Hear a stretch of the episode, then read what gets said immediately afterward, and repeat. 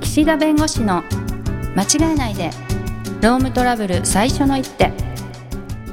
ロームトラブル対応を間違えてほしくないそんな思いから弁護士の岸田明彦が経営者の立場に立ち間違えやすいロームトラブルに適切な最初の一手さらにその先の2手3手をお伝えします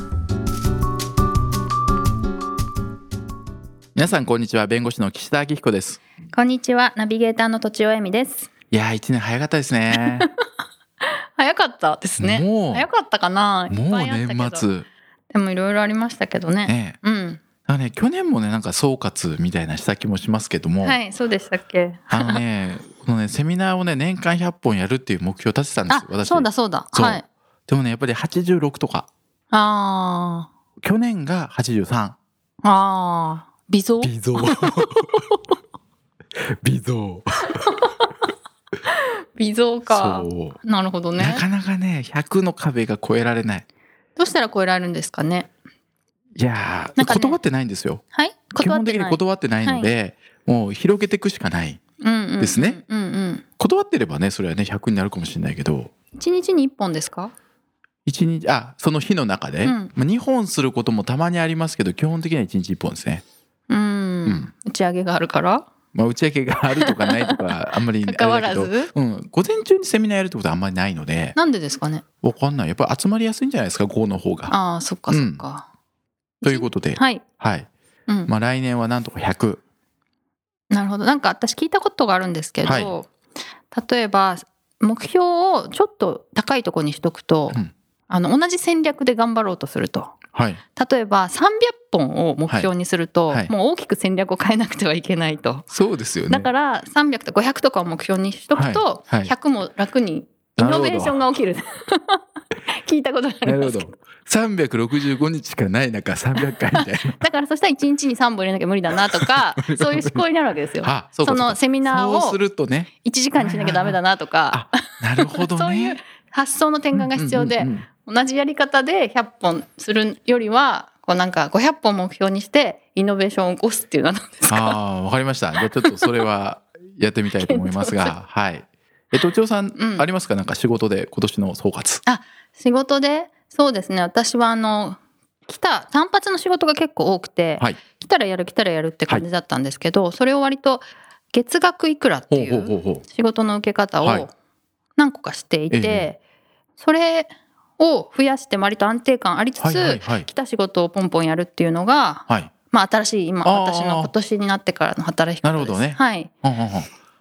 我々の業界からすると顧問の仕事を増やしつつあそれそ単れそれ発の事件もやるみたいなそれそれね そうそうそう大事大事そうそうだから安定収入を得つつなんかまあ刺激的なこともやるというかそうですねそういう感じ大事で すね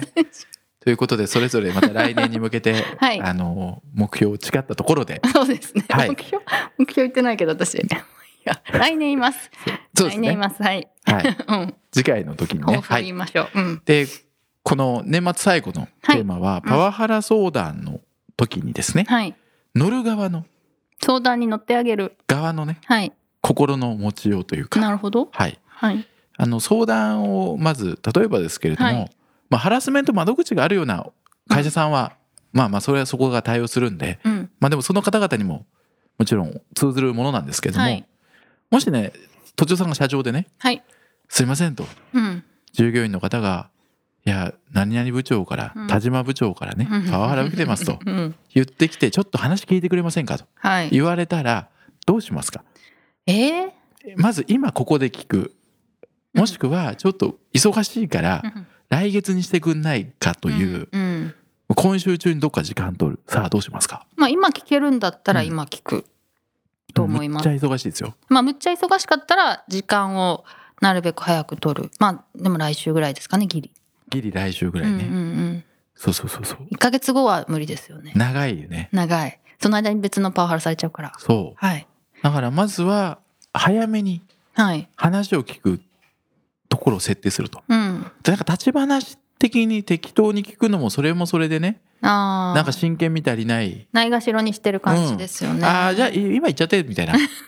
くない、ね、やだやだやだちゃんと時間取って、うんで周りの人に聞かれないところねそうどこで誰聞いてるか分かんないそれ大し、事やっぱり相談者のプライバシーにも配慮しないといけないんで、はい分かったとじゃあ来週のうん何時にうんどこどこはいで別に社内の会議室があればいいけどなんか会議室に呼ばれてるみたいなああ入ってくるところを見られるとかねざわざわみたいなそうそうそう、んあのこうフロアに面してるから、うんなんか1時間ぐらい社長と〇〇さんが入って出てこないと、うんなんだなんだみたいになるから、うんうんまあ、別に外部でもいいんです、カフェとかうんはいまあ、そういうところでまあ話を聞いて、うんあとはもうあの仕事を皆さん帰って退社されて後はいにねちょっと残ってもらって話聞はいくという形で、まずこうプライバシーを配慮しそれはうんパワハラなんだってまだわかんないってことですよねまあそこは聞いてる前提にしましょうはいはいそうちょっとえちょっと誰々さんからこういうことされててっていう、んんいや社長降りて話がある んですそれだけだったそれらだけじゃわえちょかっんなといもう早く話聞かないといけないでしょそれなら それでですよねえで「えー、な何どうしたの?」って言ったら 「いやちょっとここではあの言えないんですけど、うんちょっと職場のことで困ってまして」 とか、ままあ、そう言わわれたらね「うんうんああなんかパワハラとかいじめとかね、うんうんセクハラとかなんかあるのかなと思うんで「わかったわかった」とうんうん「ちょっと時間取るから」となるほどすぐ取ってあげた方がいいですね、はい時間は。ではいちゃんとあの話半分で聞かない、うん仕事しながら聞くとかやめてくださいね。うんパソコンカチャカチャやりながらはいやりがちなんですけど忙しい人って、うんあの聞いてるから言ってみたい なよくないよくないよくないそうですよねで話聞くんですけどその聞いてる時にね、うんまあ、まず相談者から話聞くんですけど、はいねせっかちになってねこっちからその質問をねあんまりぶつけない方がいいですね最初、うんういんうんやそれなりに悩んでて、はいまあ、さっき悩みましたって話じゃないから、うんきっといろんな経緯があってここに至ってるから、はいまあ、そこも含めてね聞いてあげた方がいいです、いうんや確かにねあの忙しい時にね、うんなんか関係ない話とか寄り道するわけですよ話があはいはいはい脱線したりねはいはえいだから要するに何が言いたいのとか、うんあ結論何とか、うんえだからそれいつなのとか言いたくなるんですうん言っちゃいけないなるほどもう忍向こうの耐ペース力が忍耐力です なぜかというとねこれはやっぱり聞いてあげるというか相談に乗ってあげることもすごく大事なことなんです、うんそれ自体わがかるわかるはい単にそのあった事象についてパワハラであったかなかったかを確定してあうとん再発防止処遇をその加害者がもしいたとしてね処遇するそれではいあなたの言ったこと全部やりましたよだけじゃ足りないんですうん心のケアというかねそうですよねそう傾聴みたいなそう、はい耳を傾け、はいうん そで話聞くときにいだからそういう意味では話させるんです、ううんうん、で待そってのあげる後に、うんうん、で時系列でちょっとまあこう確認したいなっていうのは後でねでここっていつぐらいですかとか、うんなんか誰か見てませんでしたかとか、うんまあ、聞いてあげる、はいそういう形でまず質問帳とかね、うんいやなんかこう責めないはいえなんでもっと早く言ってくれなかったのとかちょっと忙しい社長さんとかそうなりそうですよねそううんんだからねもうねちょっと時間の流れ変えてほしいですねちょっとうん森林の中にいるぐらいの気持ちでいや本当そうですようんうんで聞くんですけど、うんその時にまだね調査の初めなんですよこれって、あは要いするにね相談があってこういう被害を受けてますって始まった段階だから、はいある意味で実際それがあったかなかったかとか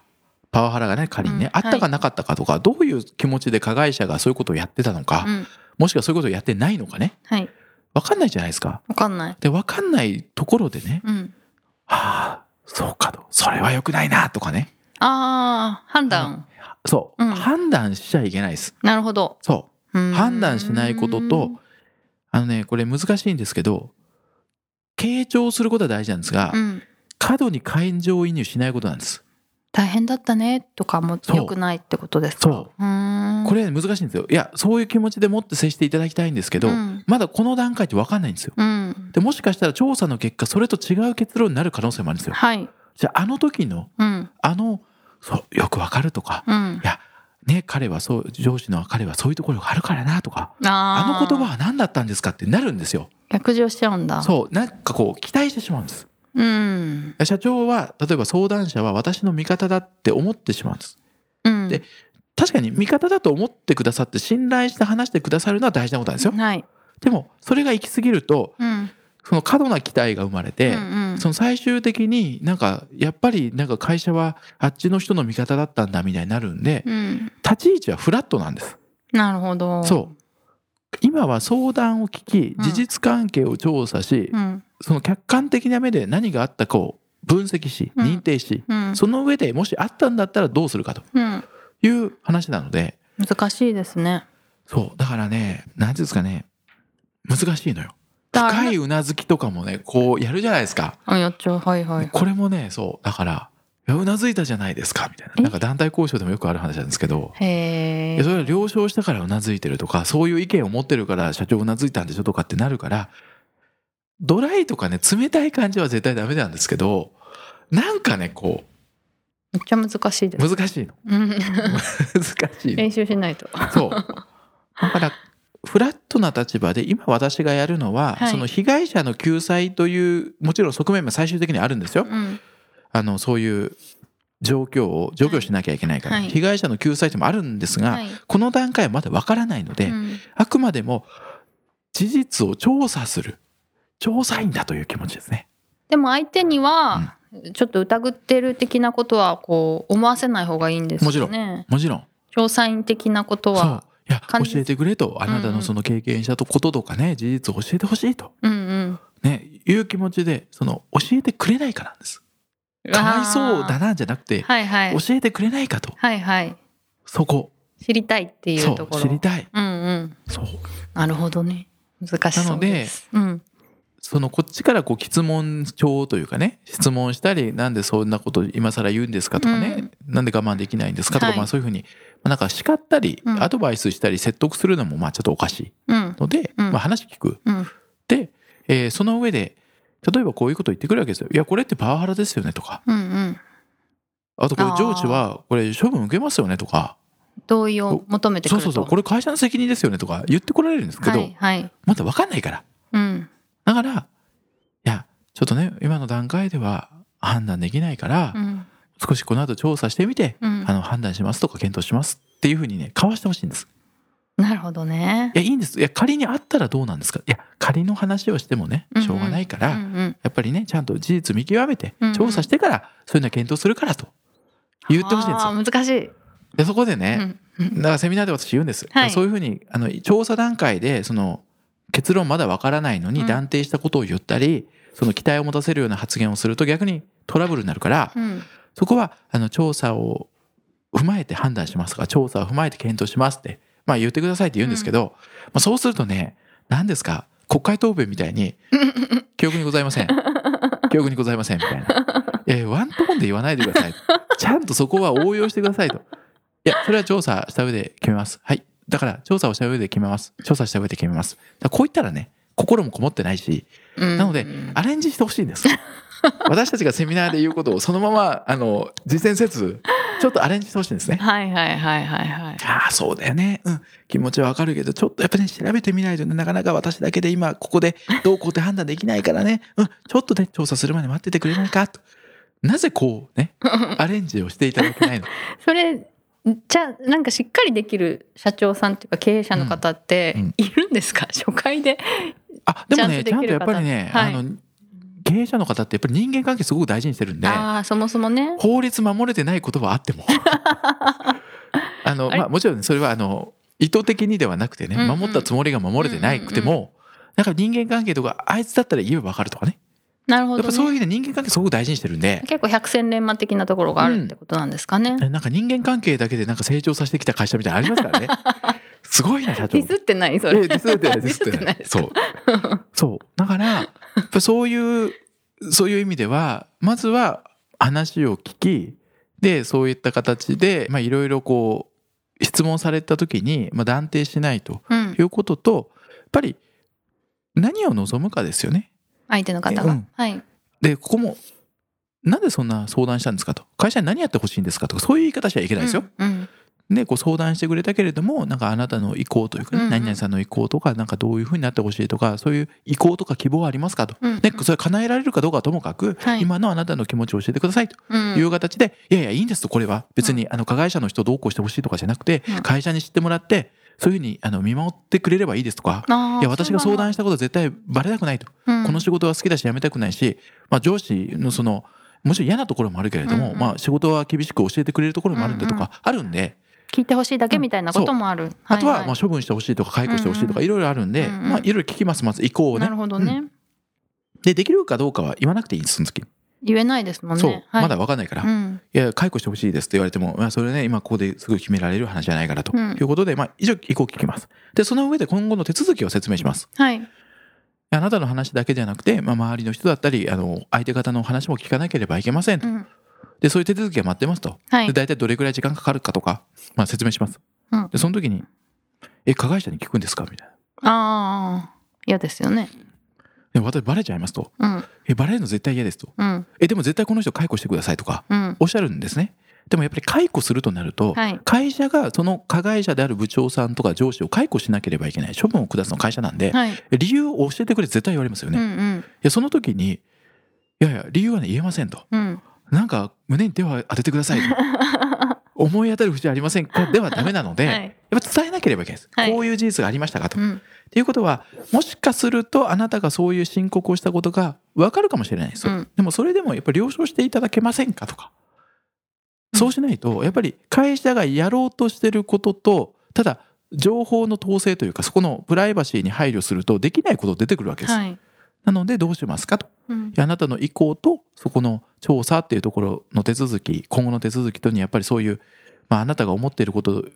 とはまた違うというかね、うんあなたのその望み通りというか希望通りにいかないこともありますがどうしますかともう一回聞きます。なるほどうん、でそこで、まあ、あの積極的に言わなくてもいいですけど、まあ、最終的に私が相談したというのはバレてもさしょうがないですって言ってくださればそれはそれでうんうん進められるし、なるもうほどとにかくダメですとうん言ったら分かったと。じゃあ本人加害者の方にはその面談とかの時にそういうパワハラ的なことは個別に注意すると一般論として、はいはいあとは会社としてパワハラ教育していくと、うんそして社内の中であなたとその相談者との間の人間関係についてはよく見ていくとか、うんうんあと直接の上司部下にしないで相手に誰か入れるとか、うんうんまあ、いう形でちょっと見守っていくとああただし、そういう場合もあるうん、そうただしやっぱり他の被害者がいるとか、うんうんやっぱりそうなってきたらやっぱりやらざるを得ないから、まあ、少なくともあなたの意向と会社のやることっていうのはそういう形でリンクしてるからっていう形で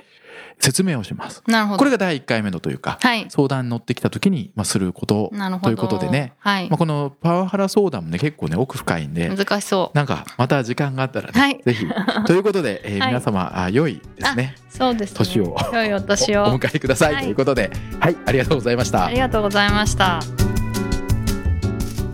今回も